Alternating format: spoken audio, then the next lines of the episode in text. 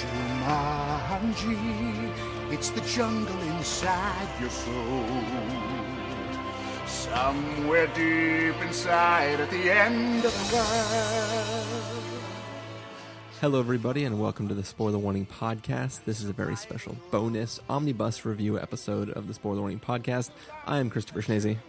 I'm Carson Patrick. And if you're joining us for the first time, the Spoiler Warning Podcast is a weekly film review program. Each week in the show, we're going to dive in, debate, discuss, and argue over the latest film releases coming to a theater near you. But this week, as I mentioned just moments ago, this is our omnibus review. Basically, if you're if you're into the film world at all, you know that December is when like basically everything in the world comes out. It gets dumped in that weekend before Christmas and after Christmas, and uh, you know everybody's trying to get their their chances to get their Oscars and all that jazz. Uh, and basically, we have done our best to see everything that we can. Um, I, in the last two weeks or whatever, I've seen, if you count things that I've seen on streaming services and junk like that, I've seen like seven or eight films. Um, I can't even imagine, Carson, how many films you have seen. A, a lot, yes. I, I assume you saw at, at Chris, least Chris- one. your your span of time over Christmas is like my whole year. Where it's just like there's just too many things to see, and you get overwhelmed with anxiety. Um, yeah, I mean, it, it is it is hard to, to balance the like if you're traveling, you're trying to visit with family. There's all these movies coming out, and everybody's like, "What are we gonna do today?" You're like, "I don't know, but I want to go see Darkest Hour." like leave me alone. Trying to watch these movies. But yeah, so we are going to do our best to try to give brief reviews of six films for you this evening. Um, those films are going to be All the Money in the World, Darkest Hour, uh, Downsizing, I, Tonya, Jumanji, and uh, Molly's Game. Uh, we're going to try to go through these relatively quickly, but we wanted to give you a sense of what we've been watching, what we thought about those, while we're kind of stalling for Steven to get back from Paris so that we can do our end of Yeah. the year review. Right. so You, So, you could you could basically say that you know the the amount of movies that come out over Christmas, you know, they're all uh, vying for one thing, which is to try and make all the money in the world. Swish. That is very true. Um, if, if we weren't secretly going to talk about something else before all the money in the world, then that would have been a perfect segue. Oh, damn it! Yes, I forgot. I didn't know you were you were bringing that up uh, on the top here. Well, I just want to get it out of the way Yeah, that's early, true. Um, just for funsies. I mean, so so Carson sees a lot of things. Like like we all see a lot of things in this podcast. I see uh, yeah, everything. Whole- Carson literally sees every single thing that can come out that he has access to, and probably even some things that he doesn't have access to. Um, but a lot of the times, he will see things that I write off whole cloth from the moment the trailer starts. and sometimes Right. these are animated films that I'm just like, "There's why would I even see this stupid ass movie from not Pixar? why, why, why waste my time?" And uh, Carson, you know, berates me and yells at me forever. And then eventually one day I finally either go out and see it if it still happens to be playing in theaters, or I'm doing a little like boop, boop, boop, boop, boop, like swiping through the Netflix channel after having just finished uh, the latest season of Black Mirror. And I see a little film that Carson has been telling me to watch. And I go, you know what? Fuck it. Let's watch Boss Baby. You know, I, I even sent them for people listening. I sent them a screenshot of when I saw that the Boss Baby was available on Netflix, and I sent it to the text. It was like, "Oh shit!" and got crickets. See, here, here's the thing though: is is at that point in time, I would have had to go sh- search for that. but in in this current moment in time, I, I was Oh, already there. It would have taken more effort to skip past Boss Baby than to just hit the button and start watching He's got to find it on his own, guys. Uh, but yeah, so, so I, I watched it, and uh, I, I, I'm, it's it's no Storks. I'll, I'll I'll say that first off. But I will say that it was one of those things where I was like, "Ah, this fucking movie, this doesn't even make sense. This is so dumb. How does this world building make sense? And then I ended up like laughing out loud alone in my apartment, stupidly, and. Uh, I, I it's it's not one that I will apologize for for like completely writing off, but it was one that I had fun with and I enjoyed, and uh, obviously the the uh, the children are cute together in the movie, and uh, yeah, it, it's it's a cute movie. What what can I say? I mean, I, I, I didn't really make any uh, uh, big statements about it, other than I thought it was fun. Um, I I did think it was a lot cleverer than the ads made it seem. Um, but uh, but yeah, like it, it was it wasn't uh, like a Storks. Obviously, I that is the better movie. Although weirdly, this and Storks are kind of like companion movies. They're like this is almost like a spiritual sequel in ways because they're kind of similar in their uh, world building and stuff. Yeah, yeah, yeah. But but I think I think like Storks is is great all the way through, and like the idea behind it is really really interesting. This movie like it's sort of clumsy how it's set up, but like once you get to the halfway point and you just buy into the mission that's going on, you're like, okay, I, am with this movie. This is this. I'm, I'm, here. This is fun. Like it's very like it. It doesn't make sense that some babies are just made made into managers. Like, it, there, there's no rational. Doesn't make sense in your mind. Does yeah, not like, compute. It, it, it just doesn't make sense at all. But once you get past that, it's it's a funny movie, and it, it does become more clever as it goes on. It's like we're gonna clumsily put you into the context for what this film is, and then you can just enjoy it. And I did so. Yeah, so, it's yeah. a it's a fun movie. Like I said when we talked about Coco, sometimes you just want to watch Alec Baldwin voice a, a baby instead of you know some serious fucking movie, whatever it may be. Yeah, yeah. Speaking of serious fucking movies, oh yeah, a little more serious. um, I think I think we should start off our omnibus review right now. Carson, you ready for this? I'm I'm ready. All right. So first up on the docket, all the money in the world uh, basically the story of uh, the kidnapping of the grandson of J.P. Getty and uh, his lack of interest in spending any money to pay the ransom to get his grandson back, and sort of where that situation takes family and uh, said individuals. So, Carson, what did you think of all the money in the world? Um, I um, it, it was okay. Like uh, it was disappointing. Um, I, uh, I, I think it's kind of like the anti thriller. Like it's pretty. Uh, there's a long there's long stretches of this movie where I was I was very bored. Um, but then there'd be some things that br- would bring me back in. I was like, oh, like this is what I was you know hoping. And um, what it boils down to is the movie is like two hours and 15 minutes. It should have been like 90 minutes. It should have been like a Sully or a Steve Jobs where they cut out all the fat and they just give you um, a movie that centers around the the kidnapping. Where it's I, I, I, would love if this movie was three points in Getty's life where he made all his riches, and then at the end it's just his decision of whether or not to pay the ransom yeah, uh, yeah, because uh, I mean, the character of of J. Paul Getty is, um, I mean, he's a great character. Like uh, the the fact that we get to see him, uh, as Mark Wahlberg said, "You rapacious old fuck." Uh, uh, he's like, I mean, he's like no holds barred, like a cheap bastard. Um, you know, yeah. we see him a lot of great scenes where he's cutting corners like wherever he can to save money, even though he's like a bajillionaire. Um, so that was that was interesting. That was that was uh, fun to watch. Um, but yeah, like I feel like the it just needed a, a, a sense of urgency. Like it needed to just be if it had just been solely about the kidnapping.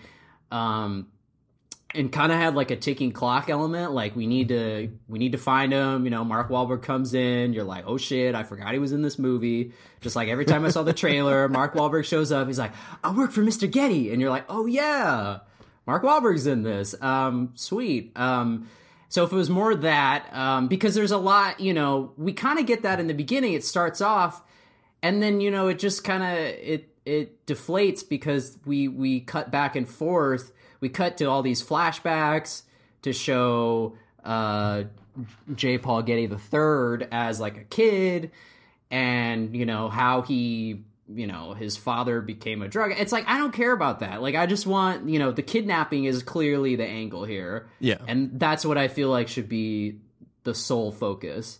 Um or like you said if it had just been about j. Paul getty and how he's a greedy cheap bastard that would have been great too yeah, um, I, I, think this story would have completely changed and also been more exciting if it was told from the viewpoint of of you know Getty Senior, and if you could see him and his rationale and sort of get in his head and understand why he wouldn't want to pay it, as opposed to having him being this looming figure that was sort of just like hovering over the situation and being just the monster who doesn't want to pay. Like that that could be like a really compelling narrative. Yeah, because there's a lot of points in the movie where um, they cut back to Getty, and you're like, oh yeah, like you. It's a it's another thing where you're like, oh yeah, like we're back to get like you want more of that. You kind of forget about the other characters because they spend too much time on like some boring stuff you don't care as much about. Um, be, um, yeah, but I did think that Mark Wahlberg and Michelle Williams had uh, like really good chemistry. Like I wanted more of them too together because they were kind of like bantering off each other. Uh, the probably the the my favorite part was they're in they're in a car. I can't remember where they're going, but uh, Michelle Williams is just like, "You're lazy, you're lazy," and Mark Wahlberg's like, "Ma'am, ma'am," you know, he's doing his thing. So that was fun. Um, you know, oh, what am I supposed to do? Look after your kids? Like, I don't know what to do. Like, you know, there's just some there's like some good rapport going on there. Um, and Christopher Plummer was great as uh, Getty, and it was very you know seamlessly done. The fact that this was literally filmed like less than a month, you know, mere weeks before the movie was released. Uh, Ridley Scott, you know, famously was a total badass and was just like, sure, I'll get it done. Fuck it, um, you know, and, and took it took it on. Yeah, I think Um, I think uh, they even like released the, a, a new trailer as soon as they were like as soon as Yeah. it was done editing. They're like, I and th- I th- here's the trailer. Go. I think they weren't even done filming yet, like the the nine days or whatever that uh, that they had done. Um, but yeah, like, and it was funny how. Okay, so you know, I don't want to go too long on it, but it was it was funny how so like before all the Kevin Spacey stuff, the trailer for this movie came out, and it had Kevin Spacey as Getty in it, and like even when I saw that trailer, I was just like, this is so fucking dumb, like like. Kevin Spacey looks terrible. He has like like J. Edgar like terrible level makeup, like SNL SNL sketch makeup because it's like he's not an old man. Like Getty is supposed to be in his 80s and then they hire Kevin Spacey, like it doesn't make any sense. And they put him in all this like really bad looking old make old man makeup. And you know, in the trailer, it's supposed to be this big reveal where they're like, and Kevin Spacey as J. Paul Getty, and he takes his glasses off, and you're just like, wow, that was lame. You're like, why it's is just Doug here? why is Craig T. Nelson in this movie? Um, yeah, it was it was like it was like the opposite effect of what they were like trying to go for. Um, and then once they decided to once Ridley decided decided to replace him with Christopher Plummer, which hilariously or ironically was his original choice for the role, but the studio was like, "We need a better a, a, bigger name," and it's like, okay, um, a bigger name than Oscar-winning legendary actor Christopher Plummer.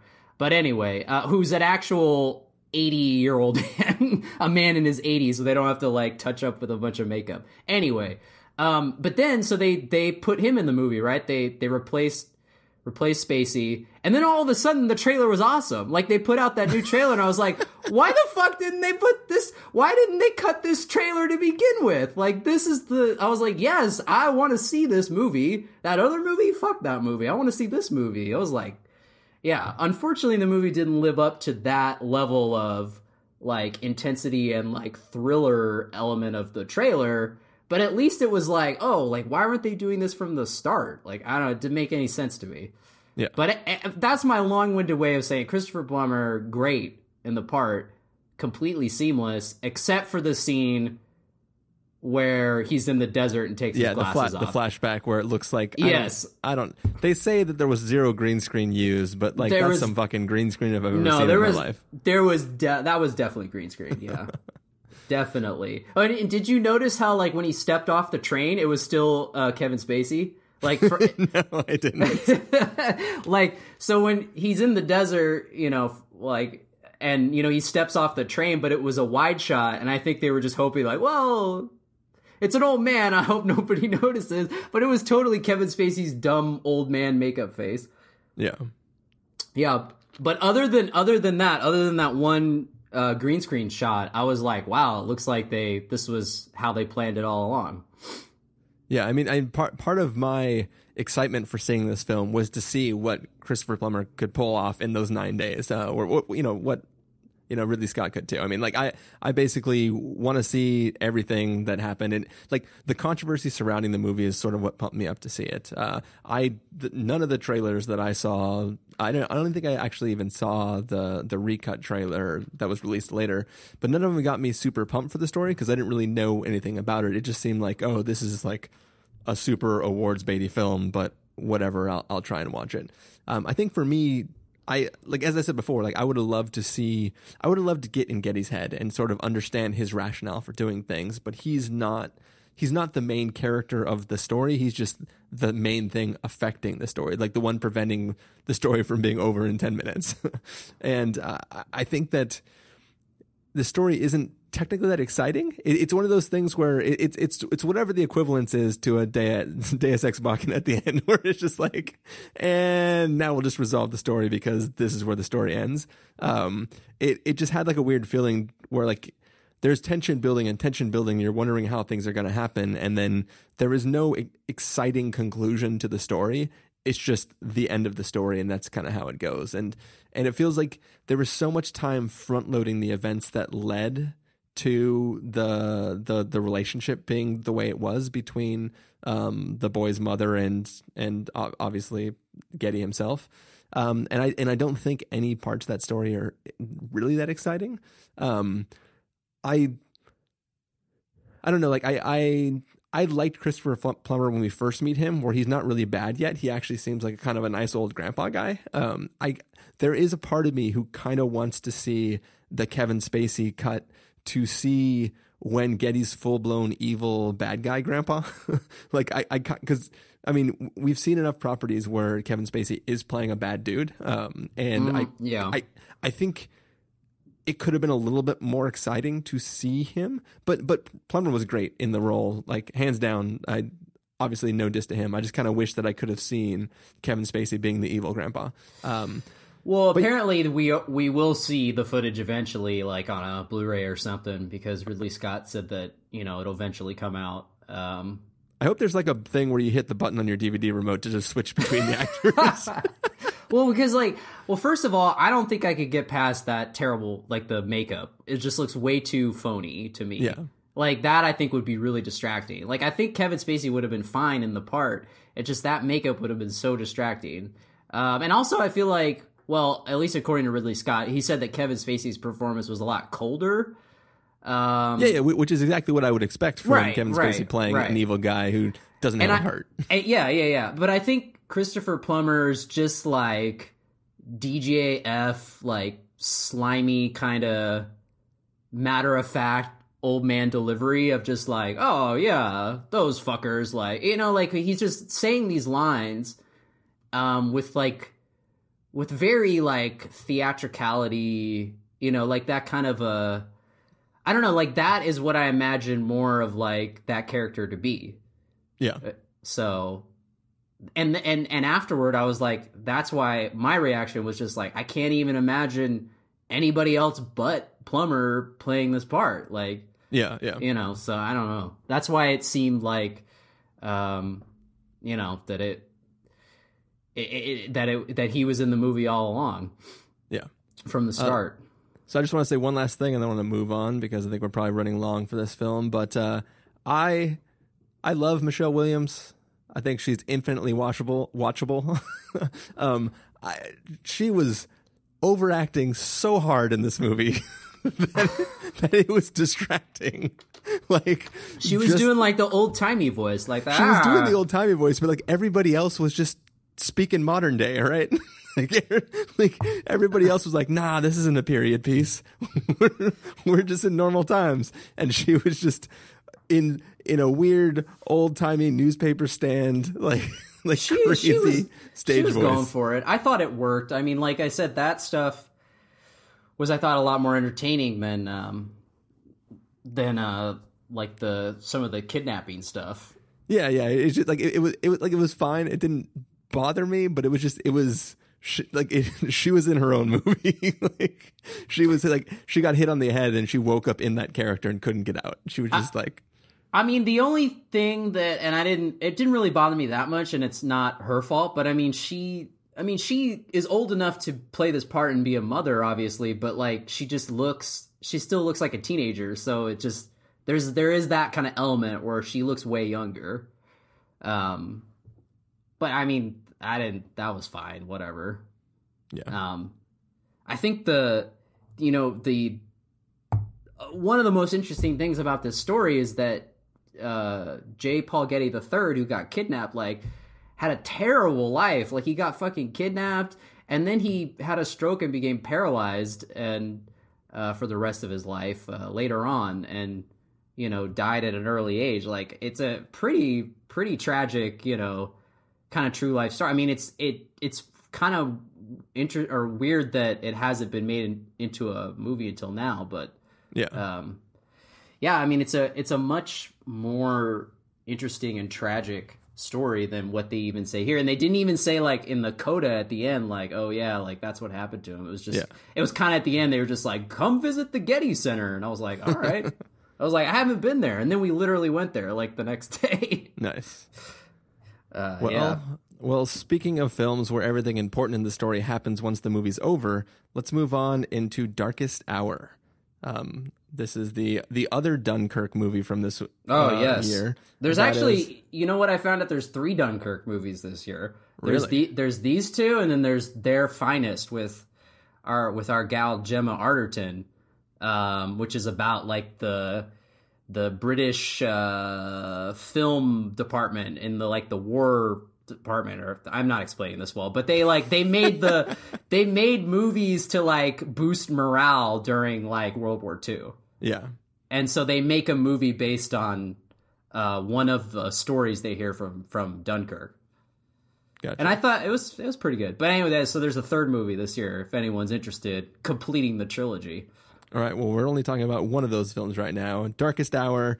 Churchill gets made prime minister, and everybody thinks he does a bad job. Um, so, Carson Patrick, what did you think of this film? Oh, I'm Gary Oldman. Sorry, that was my impression. Did you? I don't know if you understood. No, yeah, it, it, I, that, that movie. At, at first, it, it took me about ten minutes to acclimate to his accent, um, and I was really scared that I wasn't going to be able to understand him at all through the whole movie. But I, I, I, became accustomed to it pretty quickly.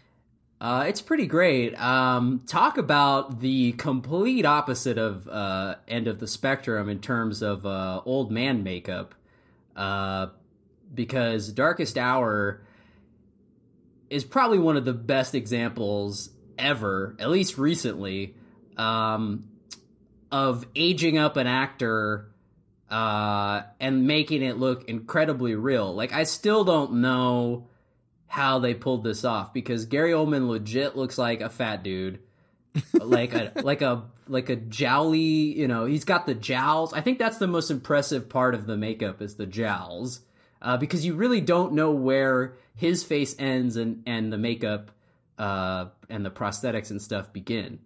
Um, and they get like really tight on him. They get really up close in his face, almost challenging you to be like, yeah, you know, find the flaws. And you, you really can. It's it's extremely impressive. Like, uh, if they don't win the best makeup Oscar, I don't know what the hell they're doing, um, voting wise. But uh, yeah, like, and also the just the complete opposite in terms of uh, historical dramas or or biopics. Um, you know, this movie has uh, a lot of the the things that I wanted from All the Money in the World, which was, you know, it's it's kind of it's just solely focused on one event, uh, which is, well, basically Churchill coming into power and then uh, the uh, invasion of Dunkirk.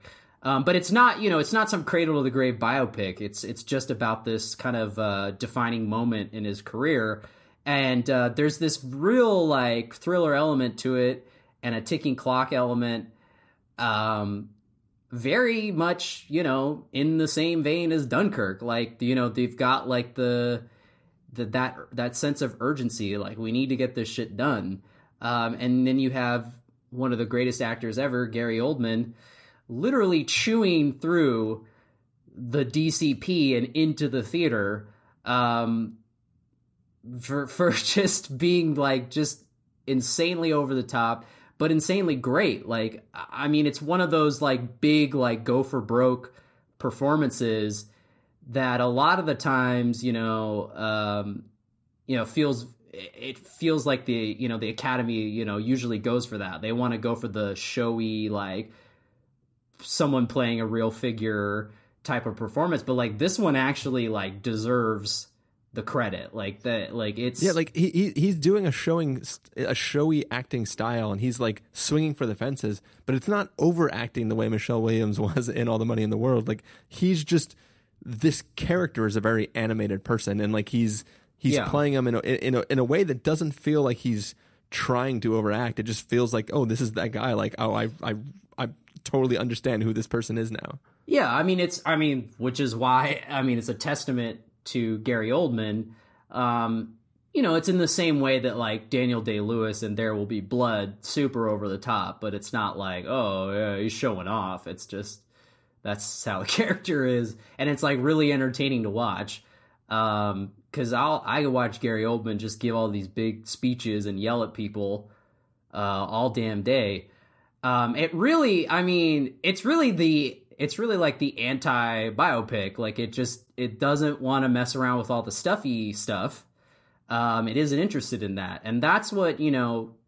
We get so many of these movies that are so boring because they just try and stick to the formula and like um when you see one that that breaks the mold it's always so much better like if you compare this movie to the king speech it's like night and day like it retroactively makes the king speech even lamer like because I, I, I actually like the King's Speech.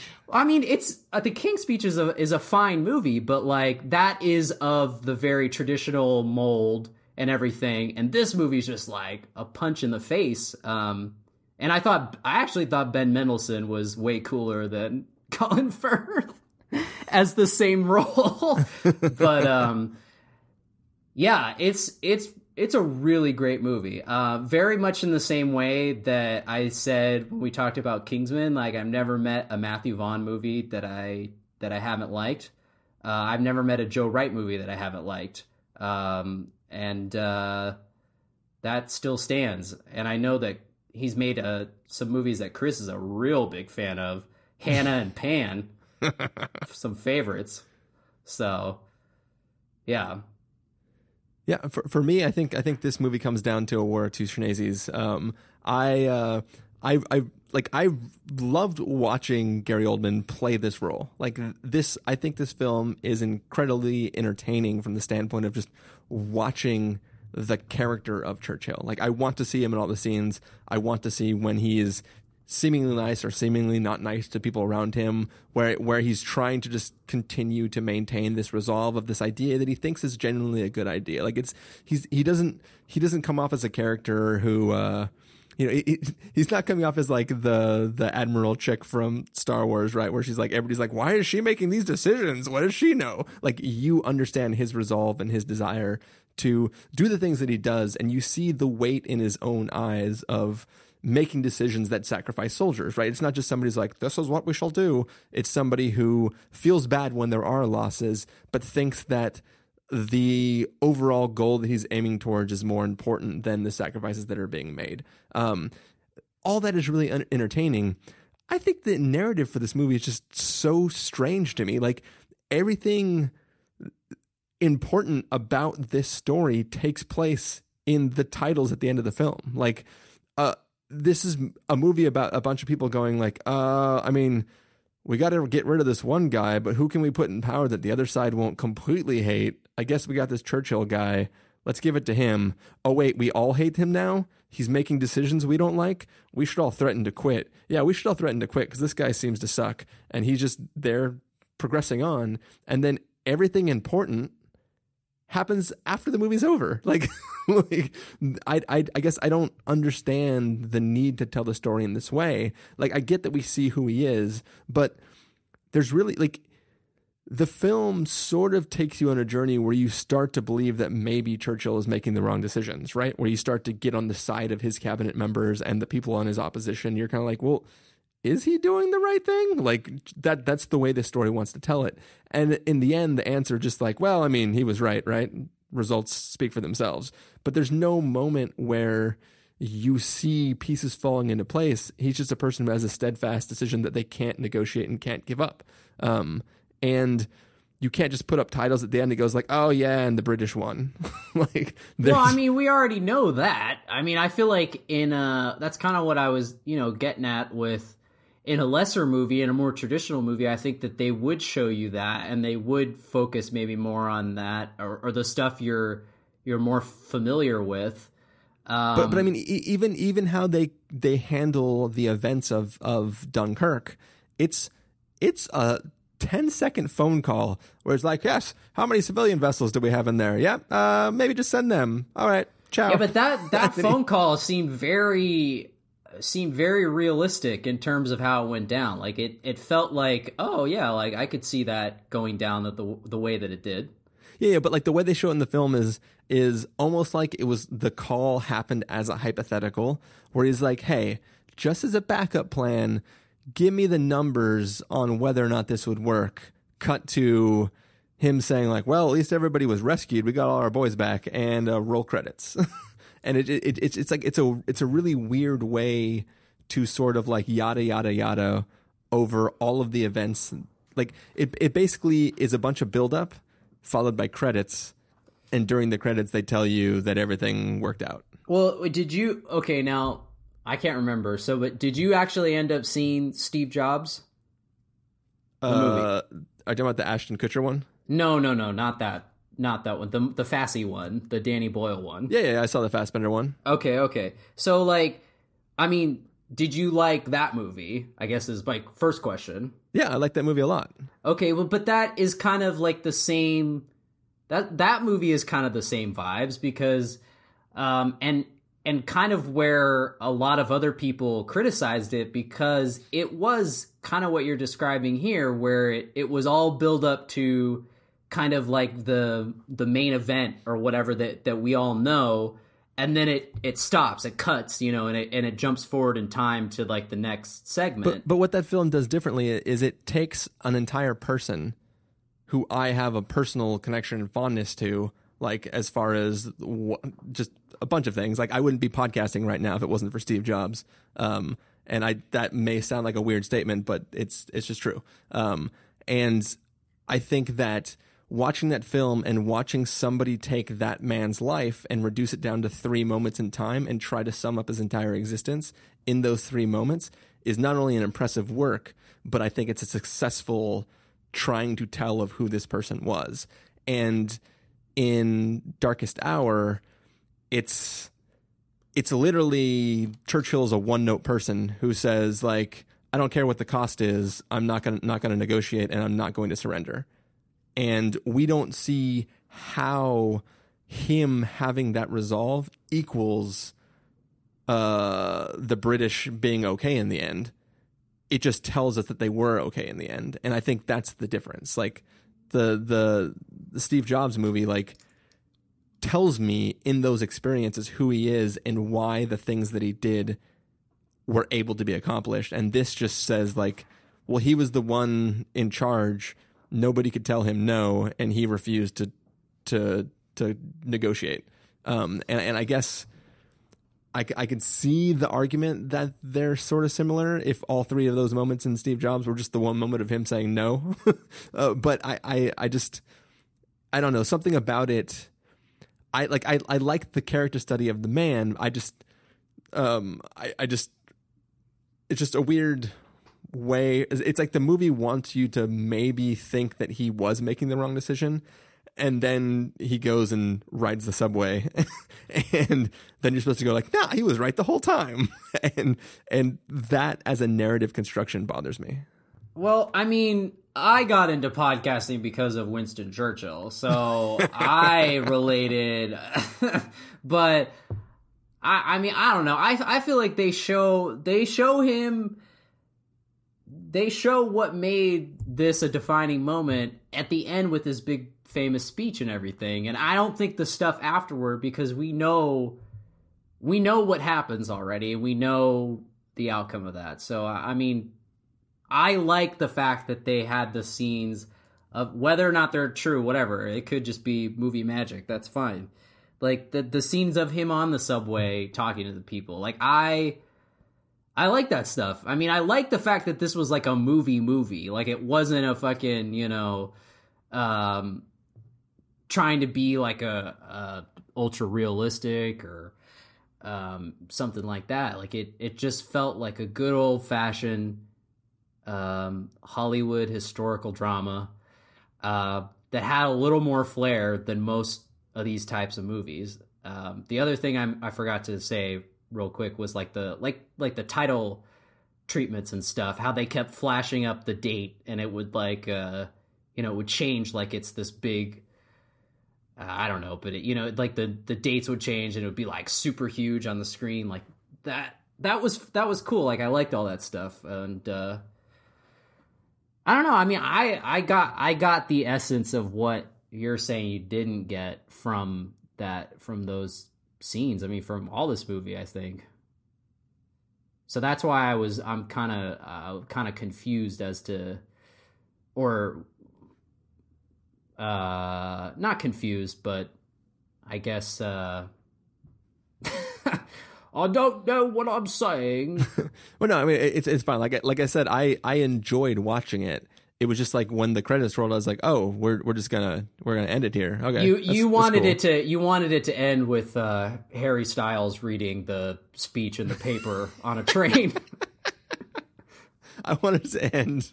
I wanted to end with somebody burning a plane. That's yeah. that's all I'm saying. Yeah, yeah, obviously, but uh, yeah, but uh, sh- shall we go on? Yeah, all right, now on to the film that I probably have the least to say and the least, uh, at least least positive to say at least. Um, I said least a lot there. Uh, we're talking about downsizing, which is the story mm. of uh, you know some people develop a technology that allows uh, full size humans to shrink down to about five inches tall, uh, limits waste. You know, might be the answer to our population plant uh, problem or overpopulation problems on this planet. That was a mouthful. Um, and, uh, you know, our hero, Matt Damon, is uh, going to get shrunk with his wife. And uh, last second, she bails out. Too late, he's already been shrunk, and he has to go live in uh, the shrunken down world and try to get on with his new life. so, Carson. The shrunken place. What did you think of Matt Damon's adventures in Lilliputian? I.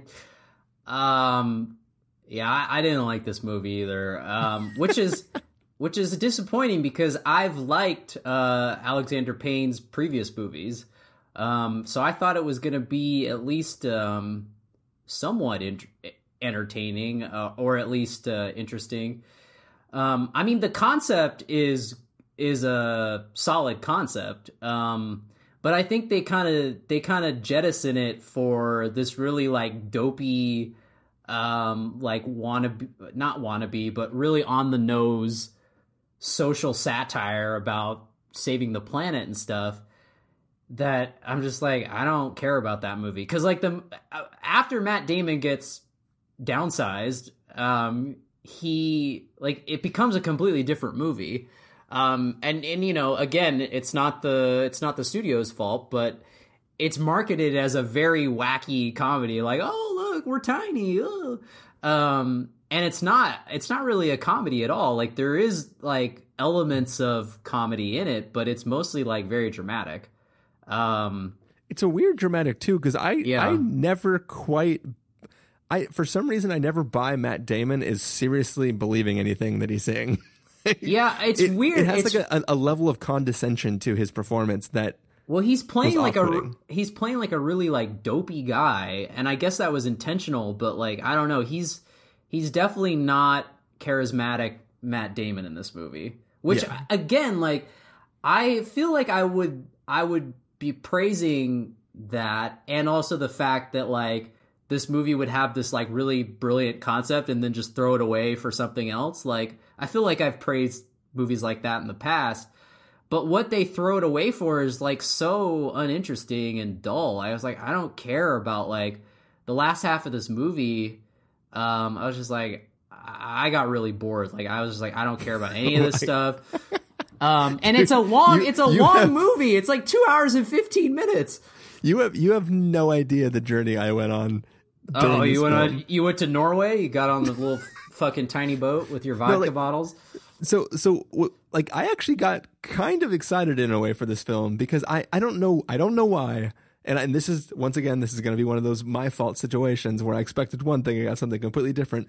But I but I mm. was kind of expecting like this guy buys into this thing and you know his life gets turned upside down as he you know loses his wife and has to go live in this world that's been downsized. But like maybe he would go on some like walter mitty-esque sort of Yeah. adventure where he Right. sort of learns to love life now that life has been shrunken down and it's like the little things become important literally and figuratively and I and I kind of expected this this journey of maybe a heartwarming story that really just makes you happy for what you have and makes you think about adventures that you can go on once in in, in one in one time.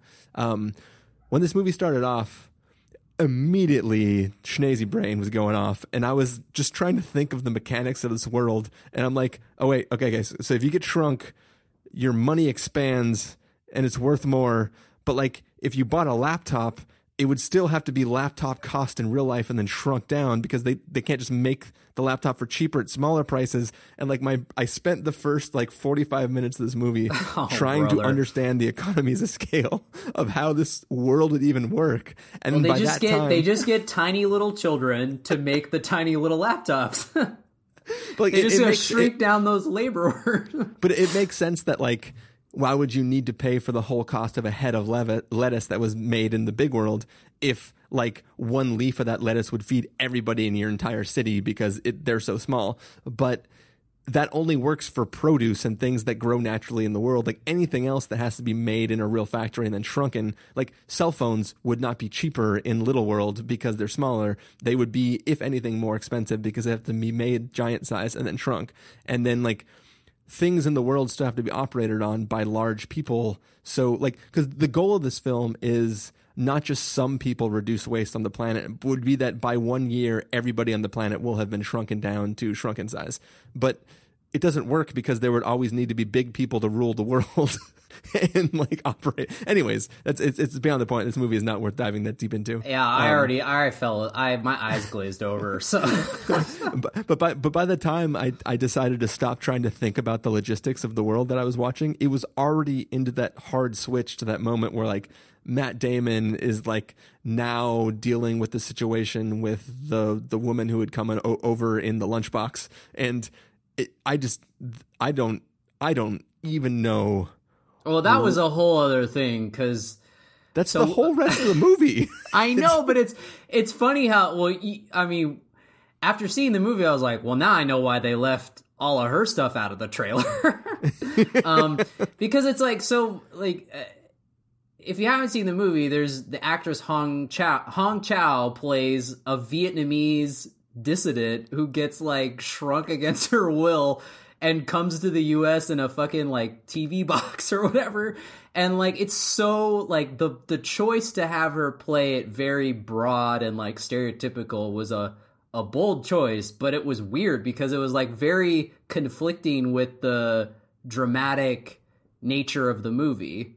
Yeah, but but that's the weird thing too is they try Um, like to put I- all of the heartfelt stuff in her mouth at the Yeah. towards the end of the film. Like she is the linchpin for this entire story, and it's like you feel like you feel weird watching it. You don't know why we're taking this journey now. It completely sidelines this entire story, and like you spend the last hour of the film where everything is to scale to the people you're experiencing. Like if they didn't ha- like when when they're in Norway, if they didn't have those giant vodka bottles, you would not know everybody didn't just appear normal size anymore. Like Yeah. There's one visual gag right at the end uh, that has to do with uh, theoretical Oh, yeah. explosion, which Yeah. kind of reminds you that we're scale size. But like everything you're watching is just n- normal size, and it, it's not like the cool way that they do it in like Lord of the Rings and stuff, where it's cool image tricky. It's just like, well, everyone on screen is normal size now, so Yeah, there's there's no more like forced perspective or anything. Yeah. But it was weird because so and I think what you know because like usually Alexander Payne's other movies are like pretty smart and they have like a level of like kind of crude comedy in it. But like this was like really weird because it had those two things. It had like what felt like those two things, but they just like never came together at all. Like it uh like I said, like they're like half the movie the first half of the movie feels like some leftover Farrelly Brothers movie from like the 90s and then the last half of the movie like i said is this like really on the nose like boring uh you know let's save the world let's save the planet uh message movie. And i was just like this is because it got it gets really serious at the end. And then but then you still have like um the hong chau character. She's playing it so broad and you're just like what like because i was like what? Like i never got used to her and it was just so weird because like I feel like in the in the actual Farrelly Brothers version, like Mike Myers or Eddie Murphy would be playing the Matt Damon role and the Hong Chau role. like it'd be like a dual role, right? Like that's what it felt like. It felt like the it felt like it was supposed to be this really wacky, silly comedy, or at least you know, I don't know. Maybe I feel like it just should have gone full wacky because um, I was down with Christoph Waltz and his shenanigans. But, but that's just the weird thing about the film too is like it doesn't even feel like it's honestly trying to satirize anything. Like no, th- it doesn't. This, this it doesn't. could be a movie that's making fun of doomsday preppers. But the Right. problem is, this movie is both making fun of them and saying that they're right, but also criticizing the desire to save yourself by doomsday prepping. Like it's Yeah. it's, it's it's so weird. It's really And weird. it's- and then and then on top of that, we get the we get the Hong Chau character who's just like feels like in a totally different movie. Yeah, Yeah. I, I don't know. Th- this movie, I like. Dude, it, I was This shocked. movie, I I was not sure that I hadn't fallen asleep, sleepwalked into another theater, and saw something else that had Matt Damon in it. Like, like, it, it- is this Suburbicon? no, like I I wish I would have sleptwalked into Suburbicon over this, but yeah, I don't know. Yeah, I mean, like I said, usually his movies are the like that right balance of like uh like adult humor and uh smart drama, but this was like all over the place. It didn't work at all. Um, and I was actually I was really surprised to see people praising Hong Chau's performance. Like she got a Golden Globe nomination, and I was like, I guess she is good. Like her her performance is good because she's a Vietnamese American. Like she speaks flawless English. Like I watched an interview with her, and it was just like, well, I guess she is putting on an accent and doing it like anyone else would, you know. So I Yeah. guess you I guess you have to like give her credit for that, but it just in the context of the movie, it's so weird. Like when she first came on, I turned to Sarah and I was like, "Oh, oh, here we go!" like I gave her the look, like, "Oh, oh, this is how they're gonna go." Okay, Did they know this is 2017? like, oh man. Well, not even that, but just I was like, I can't believe they're going this route in this movie because it was so serious. Yeah. It's not good. You, you, you might you might say this movie is worse than a crack in the knee. yeah, right. I'd rather get fucking cracked in the knee than And uh, that leads us to the next film that we want to talk about, uh, Segue. I, Tonya, um, which is the like dramatic telling of the. I guess the, the film doesn't even really focus on much of a rivalry, but the eventuality of you know Tonya Harding and uh, her relation to the events that took place when Nancy Kerrigan had her knee bashed in. Yeah. Um, Carson Patrick. Did you like this any more than downsizing? Oh, I uh, liked it a, a, a lot more. Um, again, another example of a really strong uh, biopic, uh, really out of not out of the box, but uh, at least approaching it with a little more out of the boxness than the traditional uh, formula. Um, because like when I first heard about oh they're gonna make a I, uh, Tonya Harding movie, I was like, well that's dumb. Uh, but then like kind of kind of seeing the reactions and like uh, seeing the trailers, seeing what they're what they're doing, they're kind of going. You know, I was like, oh, actually, this looks cool. Um, and and when I saw the trailer, I was like, well, this is this has the potential to be this year's Pain and Gain, and I think it lived up to that. I think it hit that, um, where it's just like really trashy people uh, trying to do uh, illegal things and failing hard. Um, and it's it's it's really entertaining to watch. Um, I mean, it's one of those true stories that uh, is like a stranger than fiction type of thing. Um, I mean, I remember when that story happened, and I mean, it was pretty crazy. It's like, like uh, you know, in the movie, I love that the movie doesn't really, um, doesn't really mess around with like facts or anything. We we get to see the the this story from a bunch of different uh, POVs. Um, everyone's kind of contradicting themselves, and I thought that was I thought that was cool. You know, we get all these like uh, uh, direct to camera interviews with all the main characters, um, and uh, I mean, really, it's just what it comes down to is that my hot take was when I walked out, I was like, oh, so Tonya Harding was the DC of the figure skating world. Um, because she was super fucking trash and everyone in the in the figure skating world was just like, you can't be that way. We need you to change. Um, we need you to be a little more basic. And she was like, fuck you, suck my dick, whatever. I'm gonna skate to ZZ Top or whatever it was um, you know, and and dress scantily and stuff, um, and kept going on. And then I took it further, and Sarah was just like, "You're fucking dumb." Um, I was just like, I was like, I mean, this is, I was like, this is a pretty good theory because it's like not only that, but she's played by Harley Quinn herself, and then not only that, she gets beat up by Bucky Barnes the whole movie. Marvel trying to beat up DC all the fucking time.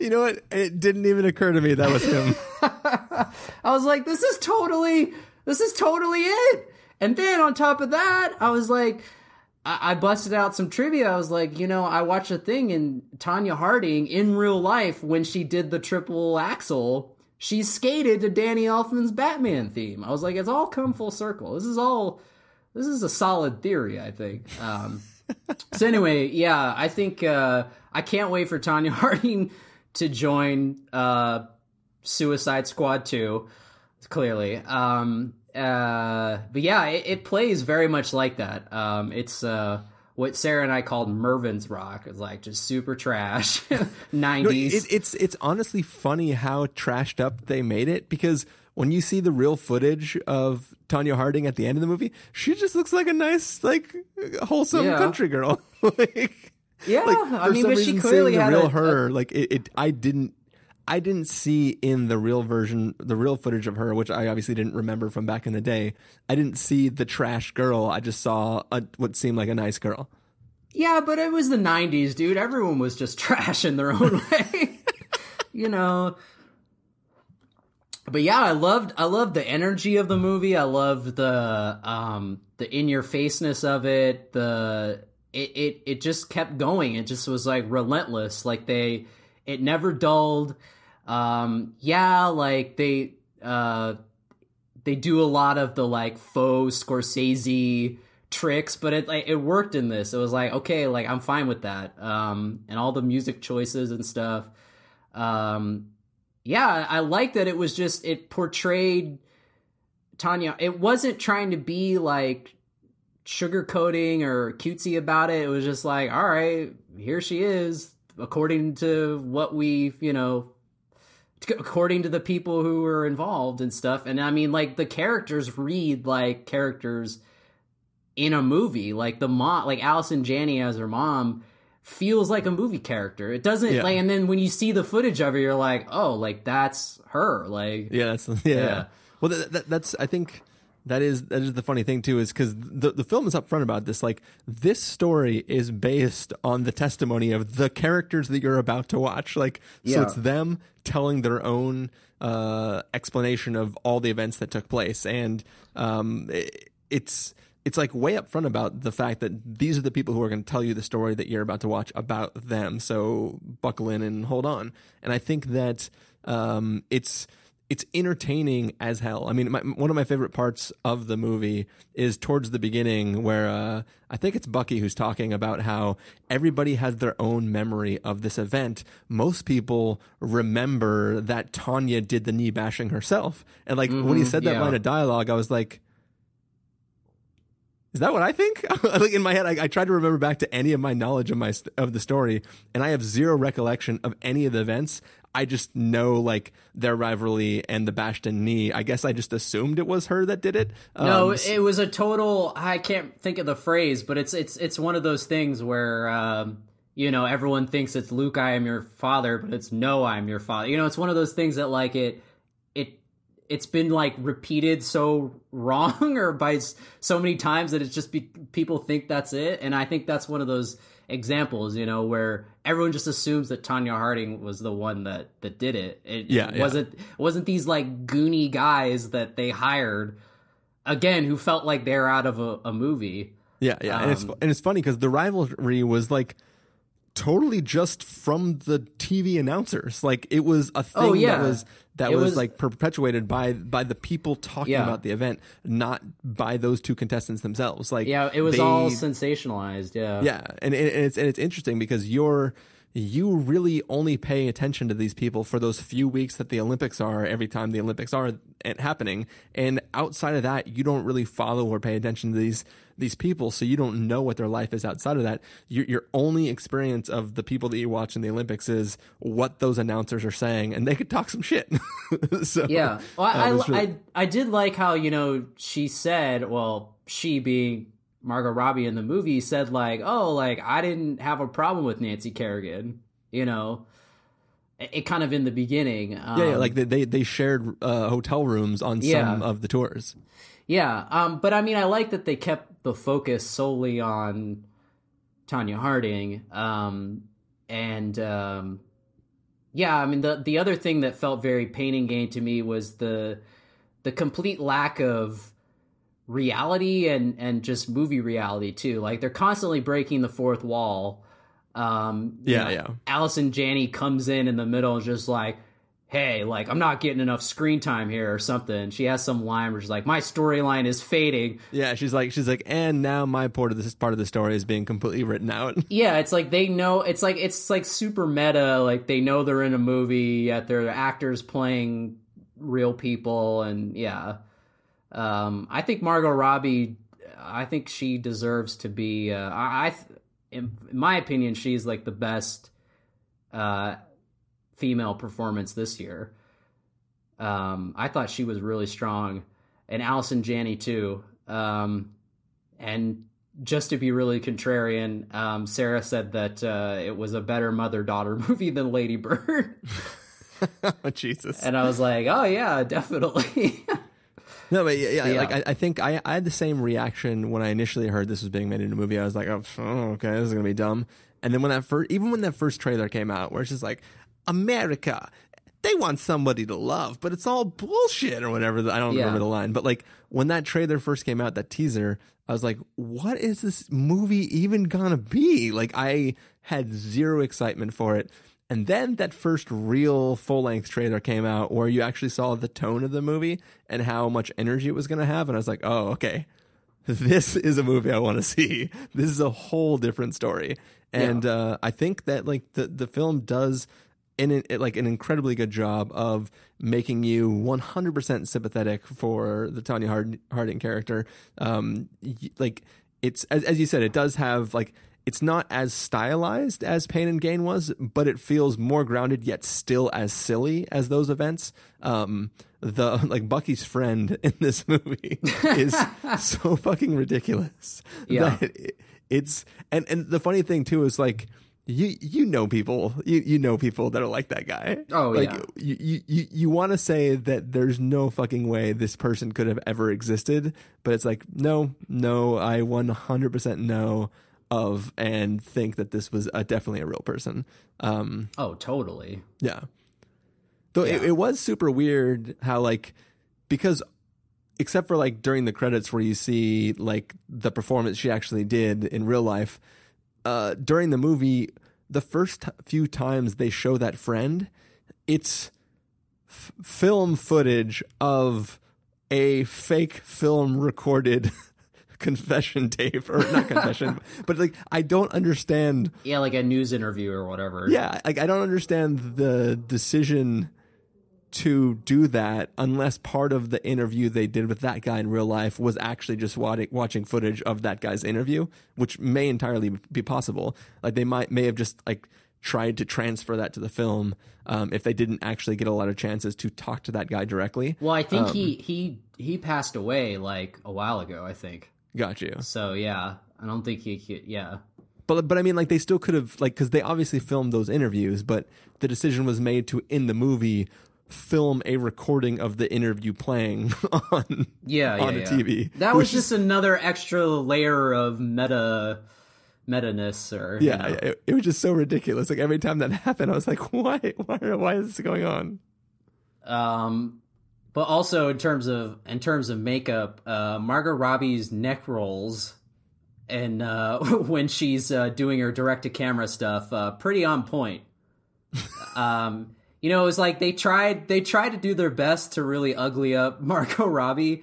Um, uh, and I, they they pulled it off. I mean, it was kind of hard. I, I like that she they weren't trying to make her look exactly like Tonya Harding. They were just like, all right, this is good enough. You know, Well, they, they're like, just aimed for what would a white trash Margot Robbie, Robbie look like? yeah, yeah, yeah. Um, but her doing her direct to camera, she's obviously supposed to be older, and um, yeah, those uh, the makeup on her neck, I was like, wow, they really uh, they really got that down. I was very impressed with the neck roll makeup. Okay, Just uh, if if you've gotten anything from the review of all these films, Carson is really interested in neck makeup and jowls. yes, yeah. Oh, the jowls were great, definitely. Yeah. All right. Uh, should we move on into Jumanji? All right. Yeah. All right, so Jumanji is, uh, I would say, the reboot, but technically it seems like it's attempting to be a continuation of the original Jumanji film. It's tech. Yeah, they're calling it a sequel. So I thought it was a reboot, but it's apparently a sequel, as as per the opening to this film. But uh, in the original, there is this board game called Jumanji, and when you go to play it, you get sucked into the the game, and uh, you essentially have to. I guess technically, the game was brought into your world first, right? In the original one. Um, yeah. I feel like I feel like they didn't technically get sucked in, but like the jungle came out no, of the yeah, it came. It was the into the reverse. it was reverse. They came out of the yeah. game into the yes. Yeah. But essentially, in this film, that board game uh, upgrades itself into a retro game console. Oh, totally. And a few high schoolers on detention decide to play the game and get sucked into the world of Jumanji, where they have to complete the uh, the game under a certain or I guess not technically in a certain amount of time, but basically have to complete the game if they want to release themselves from the world of Jumanji. Carson Patrick, what did you think of this? Um, not to be totally blunt, but I hated this movie. I hated this movie so. I don't think I've sat through a movie this year. Well, there actually been worse movies, but um, uh, I've never been so just. I walked out of this movie, my soul was just crushed. Like I just, I felt like I just, I felt like life was over. Uh, I mean, I really, I mean, now I I will preface that by saying I'm a huge fan of the first Jumanji. Like that, I mean, I'm a child of the '90s. That fucking movie was the king. I love Jumanji, dude. Robin Williams. I had a huge crush on Kirsten Dunst and Bonnie Hunt, and they're both in that movie. It was the ultimate storm as adventure, action, comedy, um, practical effects. Uh, it was great, dude. That movie is so good. Uh, and it still holds up. I mean, it's such a great movie, a family adventure movie.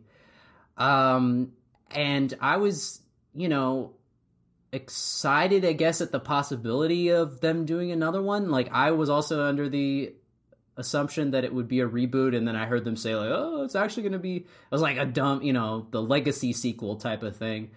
Um, and I was like, well, you know, as long as they get the tone right, I think it it could be fun. And I don't know, I just think like you know that was just one thing. It they completely missed the mark in my opinion. Like it was just. um it was wasn't good, dude. Um, uh, although I will say, Jack Black steals the entire movie. He's he's the one shining moment, uh, shining element of this movie. Is Jack Black is great. Like he's the um, the source of the comedy, and um, yeah, he's great in the movie. Um, but the movie it didn't even really feel like a Jumanji movie. Like there was like hardly There were, any there were people yelling Jumanji the entire movie. but there was like hardly any animal stuff. There was just all this like weird like Bobo Mad Max shit with Bobby Cannavale and his like motorcycle goons and I was just like what is this shit? Like I don't care about this shit. Um yeah, like I so I mean I like the cast. I mean the the cast and also I was I'm a fan of, you know, Jake Kasdan the director. He did like Orange County and Walk Hard and Zero Effect. Is is that why the older version of uh, oh yeah. yeah. that's the connection, the Orange County connection? Right, right. And so I was like, all right, yeah, that's cool. Um, but yeah, like I don't like it. Just it just well, once they got into the game, the movie got a little better because we got Jack Black and obviously the cast of real actors. Like the thing that killed me was in the beginning, we get all these like just like wannabe no name kids as the teenagers that are so annoying, except for Alex Wolff. He's good, but he wasn't good in this movie. Um, and it was just like like the girls like with their selfie stick, and she's like, ah. I was like, oh, like I get that there's there's they're trying to be like, look how annoying these kids are. And I was Carson, like, isn't that so kids today? I know, but we know that's how they are. I was like, oh, like they put up 2017. I was like, yeah, I know, I could tell. Um, I didn't need to be reminded. Um, but We know uh, it's the year of the dumb wiener kid. Oh, it was so bad. Those uh was the beginning was brutal. Um and I also was like I, I the worst part about the beginning is only two of the four kids do anything worth going to detention for. okay, so Everyone wait, else is the most convenient. Like, what? Did, Yeah. did you talk back to me a little bit? That's detention for you, honey. okay, so really for people listening, the main reason I wanted Chris to see this movie was because I saw the movie back in April at a test screening, and I was like one of the first test screenings I've been in a long time because it was on a weekend. So I was like, all right, let's go see fucking Jumanji. Let's see what it's all about. You know, and we'll be so like we'll go in with the freshest minds possible because we won't we I didn't we hadn't seen any footage, right? And I still was bummed, you know, afterward. But um so like I'm interested and hopefully we can talk about some of the things, but like I'm I'm wondering if they changed anything other than like they just added in some of the, some more of the animal effects that weren't finished when I saw it. Um, but it was mostly done because this movie was supposed to come out in July. But um, yeah, like I like some of the comedy stuff. So like in the beginning, like they go to detention and like the principal or whatever says like, "All right, your detention is to take all these staples out of these magazines," and I was like, "What?" Like, Yeah, that's I- the same. yeah, I thought that was weird. Um, uh, like the the whole the, so the whole concept is that like the game evolves right as time goes on, and it, it like it, it evolves into this like you know Nintendo uh, console because the movie starts out and it's like 1996 because that's now a period piece. Um, and starts out in like the 90s and it has to evolve for the times so the board game turns into a console um, and then the kid gets sucked in um, but then we skip ahead to present day and then that's when the kids find it in the the basement of the school and like i don't know like i just thought like to me what was so cool about the first Jumanji and a lot of movies back in the day, at least kids movies, like they treated it like it was a movie for adults. Like they like didn't have to make they didn't have to take Jumanji seriously because it was based on a a kids book that's like 15 pages long and is all pictures mostly. And like they didn't have to create this like really cool like world and stuff, but they did.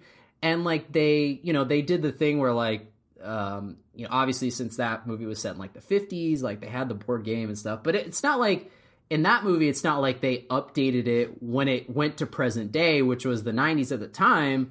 They just kept like the, you know, they kept the old game and stuff. Like, I feel like now, like there was like a weird, like thing where like we gotta make it into like an old console because nostalgia, and then like at the end of the well, I don't know if it happens, but but like there there just felt like more of a need of like, hey, remember this? Like that's cool, and then they like really try to like lamely shoehorn in like a reference to Robin Williams's character, which I thought was like dumb and unnecessary. Um, yeah, I just it was a I just thought it was a big fail. Aside from Jack Black. Yeah, well, I mean, I, I, I, I wasn't going to see this. I just saw it because, like, I, I, I think I had heard somebody else mention. I, I, I don't know. I, I don't know why I saw it. Well, it's got it's gotten like really good reviews, which I was surprised. Um, but not really though, because like after we saw it, Sarah and I were like, well, since we hate it, I'm sure everyone will like it. yeah. Um, I mean, but it- yeah, it- I was I was kind of surprised at how like how fresh the reviews were, but I don't know. So, so I think I definitely enjoyed it more than you did. I Yeah. don't think it's hilarious. I don't think it's that great, but but I think even more than enjoy it, I just sort of appreciated some of the things that they were doing. Like, um, I I know that that you expressed not liking that they needed to update th- what Jumanji was in this universe and try to create like rules for it. I guess, but I kind of liked that okay, the the console like the boy who finds the board game is like board game, why would I play that? So while the boy's sleeping, the board game absorbs itself and becomes like a console because Yeah. it's something that the kid would actually play. And then like that I'm like it, it was kind of dumb and I kind of like half smiled out of the corner of my mouth like uh, nice. That was the way you're gonna update a it. g- a good Um, one. yeah, it was like a golf, golf clap. But I, I do like the I do like that um, the film understands the constructs of video games and and how like we we all know the tropes of the way video games work and in the game world we're only allowed to do certain things that will elicit certain responses from NPCs and stuff like that. So like the jokes that they play with NPCs in this story where it's like they have programmed responses and can only respond to certain inputs and if you are a living person from the real world and you give it feedback that it's not programmed to respond to, it will not respond until you give it the right thing. Like those jokes were kind of like they were kind of fun in a little way where I just appreciate it being a person who plays video games where it's like, oh, at least you guys are like th- like their level design was shit in the movie, so I'm not celebrating I I'm mean, not yeah, some of that stuff was humorous. Yeah, like I'll give them that. Like the stuff with uh, Rhys Darby from uh, Flight of the Conchords. Yeah, yeah, Yeah. Like like th- those things were fun, and them learning what their powers actually mean, even though half of them are spoiled in the trailer. Like Yeah. there is there is some fun to be had. I think what makes this film watchable for me is watching the w- watching the big characters, the adults play the children. And I mean, obviously, Yeah, like yeah. Jack Black's the best at doing it, but everybody was great. Like I think everybody except for fucking the Jonas kid or whatever. Um, Well, he the, wasn't like- really playing a, a teenager stuck in an adult's body, I guess. Yeah, but but like the dumbest thing about that too is, I mean, like not not to get too spoilers, but uh when you see the adult version of him, Yeah. they clearly cast him to be the young version. But the whole way the game works is you're picking a character that doesn't look like you in real life. So why would they cast somebody who could have grown up to be the kid that's in the like? You know what I mean? Like the yeah. Well, he know. clearly chose the like young avatar. Yeah, uh, yeah. gravitate But- towards but- yeah, but like But- yeah, the and comedy. anyways, like, everyone what I, else what is I really appre- appreciated Yeah. though was watching um, Jack Black, especially, but also The Rock, and, and really all all four of the characters. I liked watching them try to be the persona of the character that we were only introduced to for like a few minutes in the beginning of the film.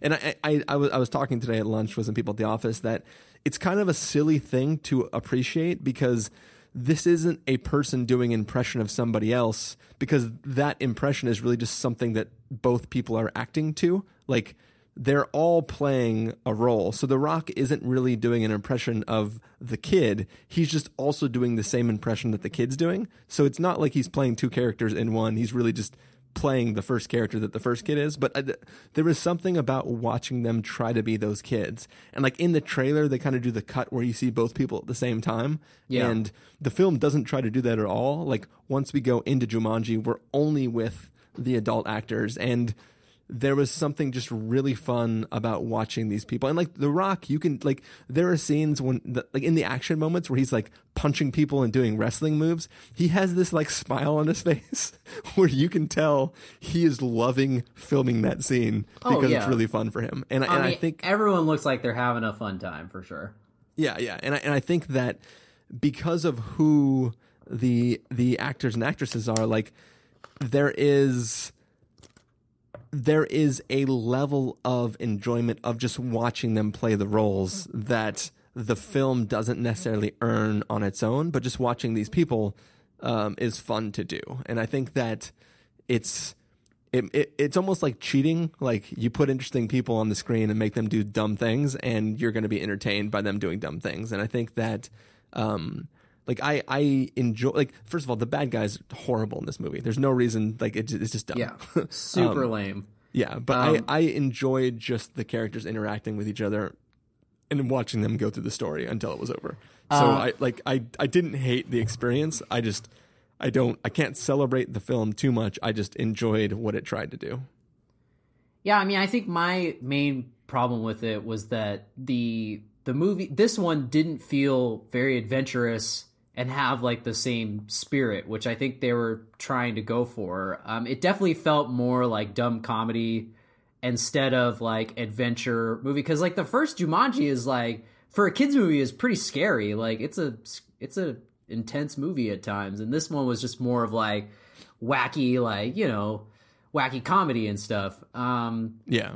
and I, I wanted more of that adventurous spirit and and and stuff like that, especially since they get to go inside the game this time.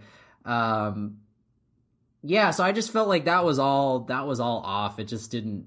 I I didn't like it how they handled that and um uh yeah and then like the stuff in the beginning was just so so bad but so okay so like real brief spoilers um so does the movie end with the game evolving again into an iphone app because It that does not. Okay, so that's how it ended when I saw it.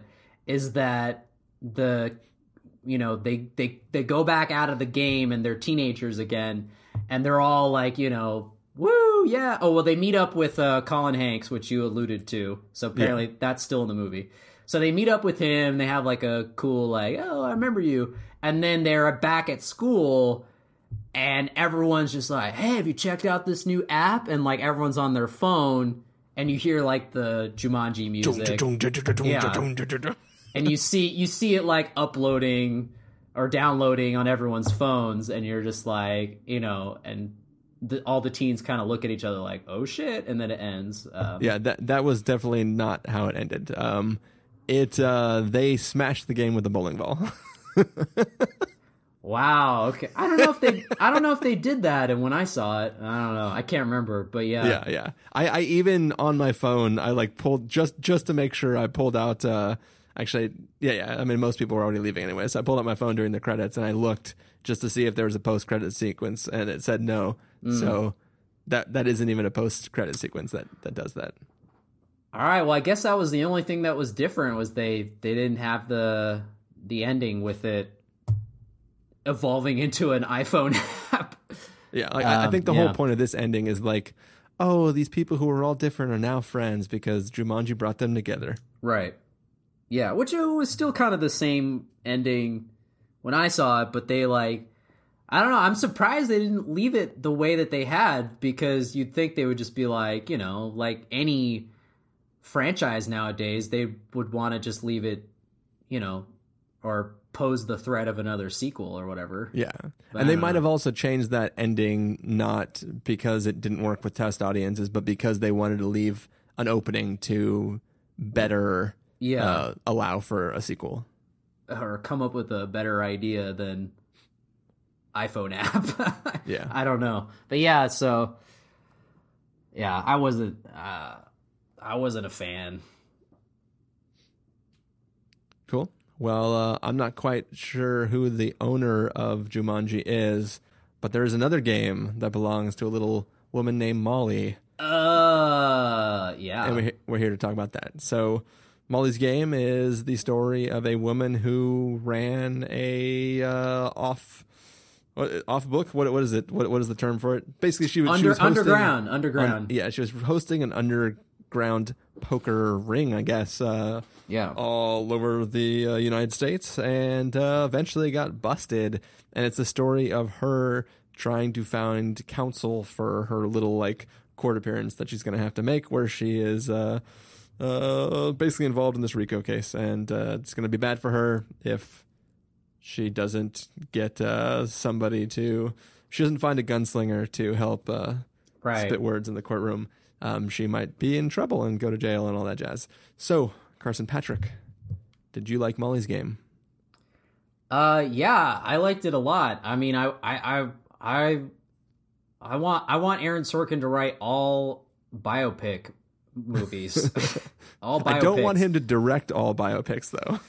Um, yeah, I was, uh, well, I was okay with, uh, I actually thought that he did a pretty commendable job with his first time uh, as a director. Like, I thought it was, uh, I thought it was pretty strong. I mean, I think really what it comes down to is just his writing is so strong that, um, he didn't really need to do anything flashy with the camera or anything. He didn't need to have like a, a Fincher or Danny Boyle or somebody to. Uh, he, he didn't to, need to, but it's still like I, there's something about that pairing of of Yeah. him and Fincher that like I love.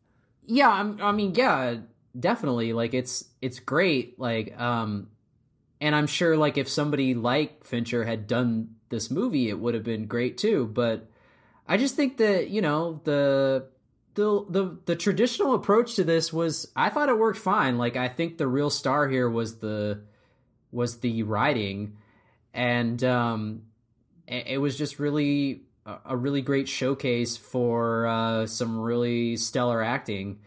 Um, but it's kind of like uh it, it's again, it's kind of like a like Darkest Hour or uh, and not like all the money in the world. It's funny because I saw all the money in the world, and then I went and then I saw Molly's Game like a day later or whatever, and you know I wanted all the money to be like Molly's Game. I was like because that you know had a lot of energy and is basically focusing on basic kind of all of her life. You know, we're flashing back, we're seeing her as a as a young woman and and her previous uh life as a, a skier and all this stuff. We're like we're getting a lot of like the same structure as all the money, but it was just handled so much more uh entertainingly and um done in a way that was, you know, obviously a lot more swift.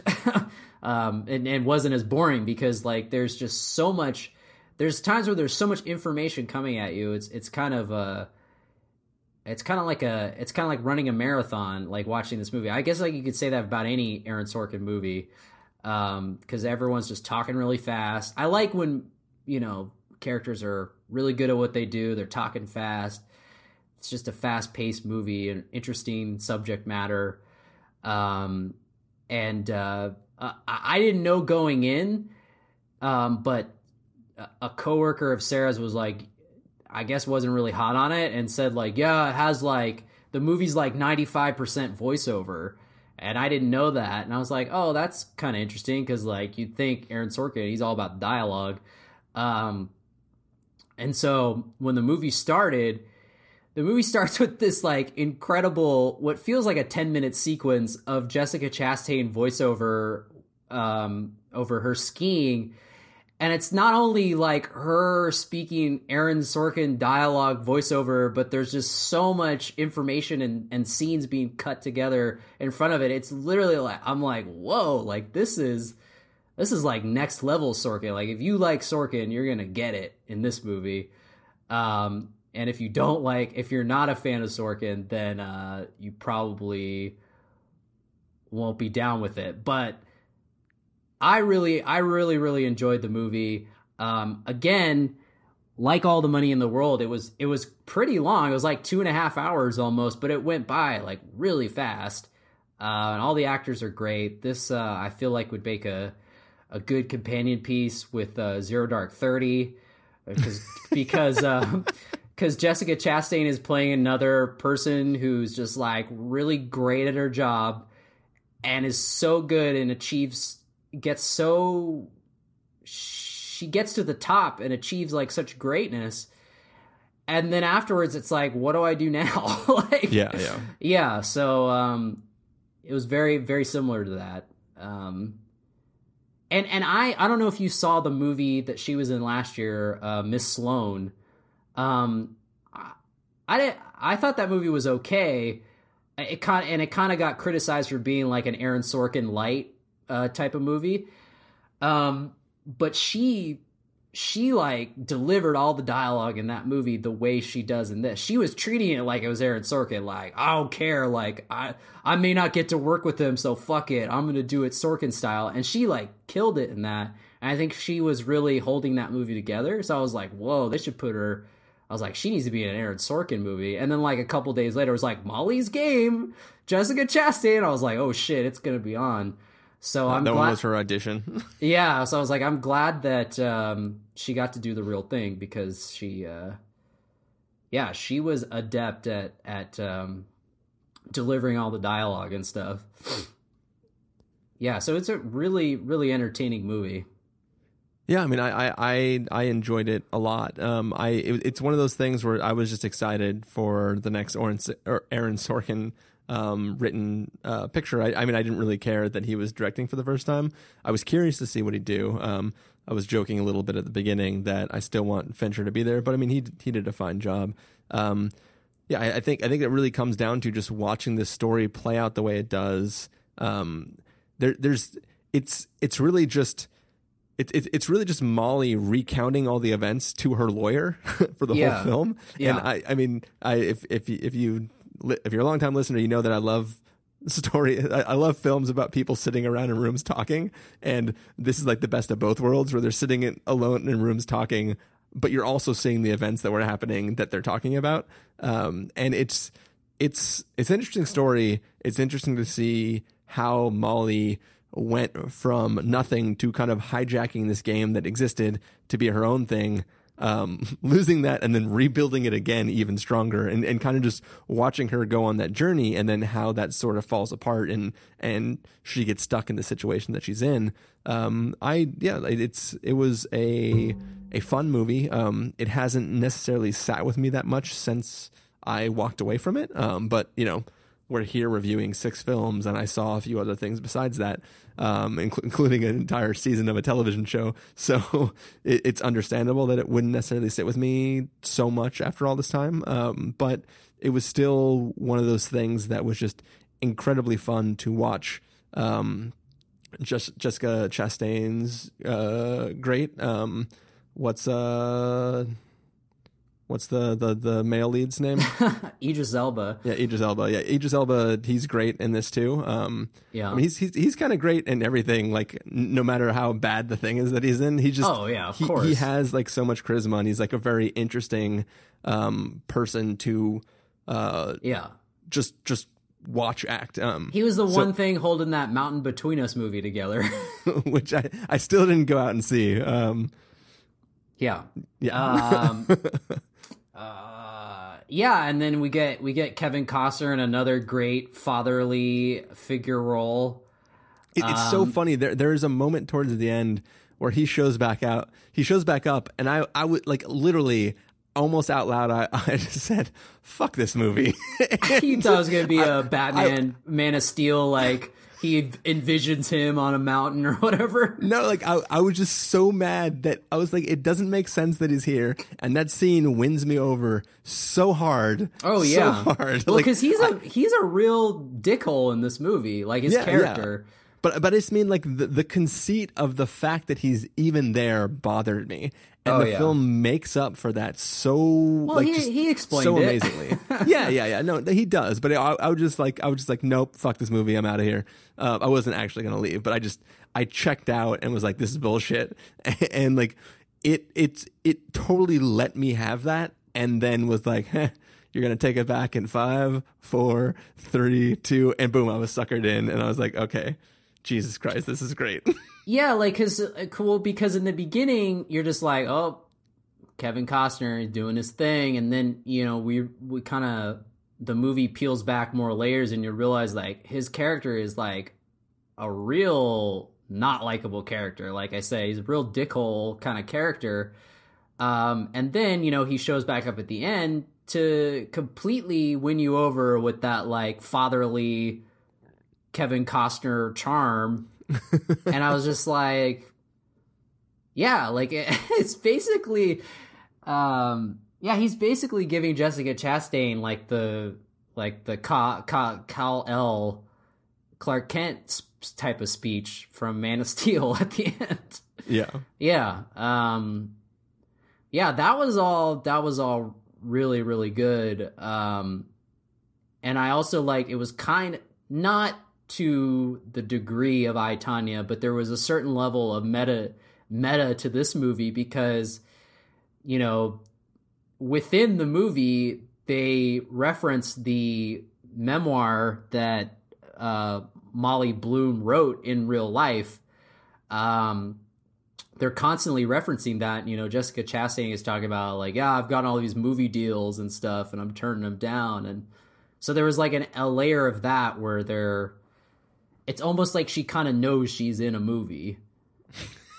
um, so that I don't know if I agree with that, but well, I mean, because there is like you know they're kind of using the they're using her book as like um you know as like reference points and stuff, which I thought I thought was cool. Like I don't know if that's how it went down in real life, but yeah. yeah, yeah, yeah. I just, I think, I think the story exists. I don't. Yeah, yeah, it's fine. yeah, um, but like some of the like, it was fun to go back and read like who um some of the people were supposed to be in the movie. Like Michael Cera's character is referred to in the movie as Player X, and uh, and then I read afterward that Player X is supposed to be Tobey Maguire. Jesus Christ! So um, that Which was also, fun. by the way, Tobey Maguire being the adult boss baby. Oh yeah, uh, yeah, child yeah. Was Yeah, so I don't I don't know why it fits so well. I was like, I, I after we saw after we saw Boss Baby in theaters, I was like, Tobey Maguire is just he's just the guy you want to narrate all these fucking movies for the older version. I was like Labor Day and now Boss Baby. Um, he's just the guy you go to for be like, I remember when I don't know, but yeah, Tobey Maguire supposedly is uh, who Player X is supposed to be, which I thought was funny that. Um, that it was Michael Cera playing him, but he was I- good I, in the I movie. refuse to believe that Tobey like Tobey Maguire was that guy in real life. Like I, I can't see Tobey Maguire as can- not being the characters that he plays. I could see it. I could like, especially back then. I guess. Well, I guess this was this was like the aughts. So I was gonna say the Like in, nineties. in the like- real life version, it, it, like his real life character would be the emo version of him in Spider Man Three. right? Yeah. yeah. Yeah. Yeah. Um. No, I guess your your your worldview has been shattered. Tobey Maguire is kind of an asshole. I, I Um, will say, I will say the one thing too is I did not understand how raking works watching the film. Okay, Like, they- dude, I'll I'll confess right now, and this is in any movie that involves poker. When they start explaining the rules of poker, and even when they're giving me like uh, text and uh, visuals on the screen, I, my eyes glaze over. I still don't know how the how you play fucking poker. But no, I'm no, like, like, like, like, it's it's not about the poker. It's about when the house is raking from the table. oh yeah, Like, that didn't too. I, did, I didn't get that either. Yeah. Yeah, like I, I, like I had to, I had to look at because here, here's what was going through my head. Like minor spoilers for the film, but at some point, the uh, in, in the story, Molly has enough money in play in really big hands that like if people were to cash out, they would be owed money that Molly doesn't have on hand to pay them. So she would be at risk. Yeah. So she has a dealer who's like, hey, if there's any hand in play and you feel the hand is getting too large, give me the symbol and I'll do something. She doesn't say what it is, but the whole movie Molly's saying, I've never I've never raked any of the games. Like all my stuff is above board. Like everything we're doing is completely legit. She basically lives off of tips from the players who are playing the game. So she's taking no money from so she's not breaking Yeah. any laws. So Yeah. I knew that raking meant breaking laws, but in that scene in my head I just assumed that like the chick was gonna deal something that made I, I I don't know. I don't know what I thought, but I I just thought that was unrelated to raking. But she gives her the signal. She puts up a two, and the the dealer she takes a few chips out and just puts them back in the little whatever the little chip bin is that the dealer has under her. Um, Yeah. And in my head during the movie, I was like, why would the players just let her take money off the table? Like I didn't understand what raking was, and I guess if you play in underground pool games, you just accept that when the pot's really big, the house might take a few chips from the pot and keep it for themselves, which I guess makes sense. I just in the context, no player at the table went like, "Wait a second, what's going on here?" Yeah, I guess because it- all the it- all like, the yeah, because all the players at the table were like shady Russian mob dudes. Like, yeah, you know exactly. Like it, it's a it's a weird situation. So it, it, it just I didn't understand how you didn't have to establish raking policies before people entered the game. Like you're like, hey, welcome to my table. Just so you know, I charge a whatever percent on any pots above one whatever size. Like if if that's established ahead of time, then like sure, that's just how games are played. So you know they're going to take some money out of different hands. But it was just weird to me that it was like, oh, just you know, like, and she's like, that's when it happened. I took my first rake, uh, like off the game, whatever. And I was like, I, I, yeah, I, I had to go Wikipedia it, um, just because I didn't quite understand how it works and what the rules are for that. Um, but yeah, that, that's that's like my nitpick of the movie. I mean, I I didn't understand it either, and obviously them describing it in rapid fire Sorkin dialogue didn't really help either to make me understand it more. But like, I mean, I I didn't mind that. Like, I like watching movies like this, uh, like Rounders, and and I don't care that I don't know about poker or cards. Like, I, feel like it's cool to watch it, and the characters know so much about the game and know how to play it, and they're playing like you know super fast and legit, and that's what makes it entertaining. Um, and I But that- just, that's- you know, I still haven't figured out like all the all the rules and stuff. And I was like, I don't, you know, I don't really care. Like, it's fine that way. Yeah, I mean, I, I, I understood it.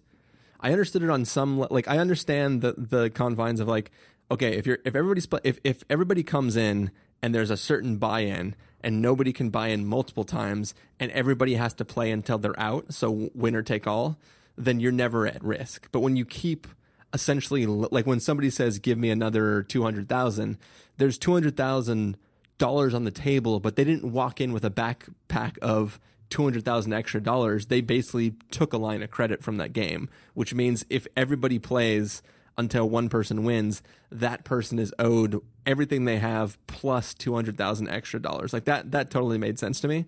Um it was just a matter of like how does raking play into this? And Yeah. how do you communicate to your players how much you've raked from that game? Like if i'm if i went in and i like if i went to a, a guy's house to play poker and i paid $50 and at the end of the night i was owed like a couple thousand dollars or whatever um like i and and then I, somebody paid me not that much money like i would be like hey uh shouldn't i like i thought the pot was this much right? Like so, i don't know. It, it it on on some level just in the moment i was like wait what's happening? Explain it to me and the film doesn't and and which is fine. Like it doesn't have to hold my hand. It wasn't technically important to the story. It was just i was curious how like the game does so or the the, the, movie does so such a good job of explaining to me the situation and how she's handling things that like it was just suddenly i was lost and i and i wanted help that i couldn't get from the movie. Yeah. Um but yeah, like I said, I've you know, I was fine with that and and obviously um uh everybody else in the cast is great and um yeah, like it was just a it was just a really entertaining watch. Um, and like I said, it was you know it's it's a good like any anytime like people are playing high stakes poker in movies, I think is really entertaining to watch. Um, yeah, I don't know what else there is to say about that. Yeah, um, not much, I guess. Um, we haven't been doing individual verdicts for each of the films as we went through them, but I think like the easy way to handle it is, I think if if people haven't seen any of the movies on this list and they were going to see one movie from the list, what which one would you choose, Carson? Oh, uh, oh! I thought we were just gonna go down and be like, boom, boom, boom, rating, rating, rating. Um, now I'm on the spot. Uh, All right, let's shit. say let's say let's say your top. I mean, I, I think it's pretty safe to say that we were the most positive on I Tonya and Molly's game. Yeah, um, I would. Uh, I definitely say I Tonya out of the out of this batch. Yeah, um, I don't know though. I might go Darkest Hour above Molly's game, but that that's close. But that would definitely be the top three movies of of this bunch. Um, Jumanji would definitely be on the bottom. Um, yeah, I mean, I, I think I think the only the only ones from this list that I truly like care to kind of pimp out would be I Tonya and Molly's game. I think those ones they have enough in and of themselves to be worth the watch um, that I can blanket sort of say like, oh, these are pretty cool. You should check them out. Um, I think while I appreciate a Darkest Hour, like I, it's not one that I would like. I I would recommend it to somebody who was just curious about it. Like it, it's one of those things where it's it, it was a movie where it was me and a bunch of old people in the theater. And that's exactly who I expected to be in the theater. Like no, no youngies were in the theater with me, and and Yeah. I think that like if you're if you're really interested in seeing Gary Oldman perform as Churchill, then this is the movie for you to watch. But it's not necessarily something that like is for me as interesting. Just on it, like it doesn't. It, it's, it's one that I'm I wasn't I wouldn't be as excited to pimp out to somebody else if that makes sense. Yeah, and I would say definitely those three movies, I Tonya, Darkest Hour, Molly's Game, for me would be definite must sees. Uh, downsizing Jumanji, definite thumbs down. Um, and all the money in the world, I would probably say, you know, that's fine if for a, a good HBO go viewing. um, because I, I feel like there is some stuff to appreciate in all the money in the world. Like I, in that movie, like I feel like there is some good things in it. It's just kind of bogged down by a lot of stuff that was boring.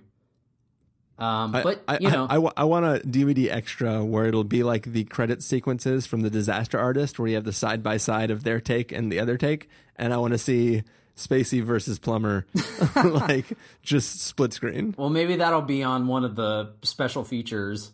Yeah, or I guess even if it's not, you could just put t- two TVs with two copies of the DVD and then run each of the modes side by side. So once that footage gets released, I'm sure someone will do that. They'll do a side by side on on YouTube. Yeah, yeah. They'll post it online somewhere. Um. Yeah. Yeah, well, I think that's probably going to do it for this omnibus review episode of the Spoiler Warning podcast. We will be back next week with our year ending recap where we're going to count down our top 10 films of the year or our favorite 10 films of the year. Got to say that carefully because they may not be the best, but they're our favorite. Um, but yeah, in the meantime, Carson Patrick, people can't find you on the internet because you are you're hiding out running your underground poker games. Yeah. But people can find me over at ChristopherInRealLife.com or Twitter.com slash ChristopherIRL. You can find the podcast over at thespoilerwarning.com where you can get a bunch of the back episodes of the show. Um, if you want to know when the episodes go live, you can follow us at twitter.com slash spoilerwarning or like us at facebook.com slash the spoilerwarning. Um, if you want to get a hold of us directly, you can send an email to fans at thespoilerwarning.com or you can use the contact form on our site. Music for this episode will come from one of the films we talked about uh, in this episode, so hopefully you're enjoying that. Um, yeah, we, as I said, we'll be back next week. Steven will be back with us. Um, I don't know if he will have had time to see anything except for Call Me By Your Name, which we did that in the car review as we were driving. Um, That was so- that was fun.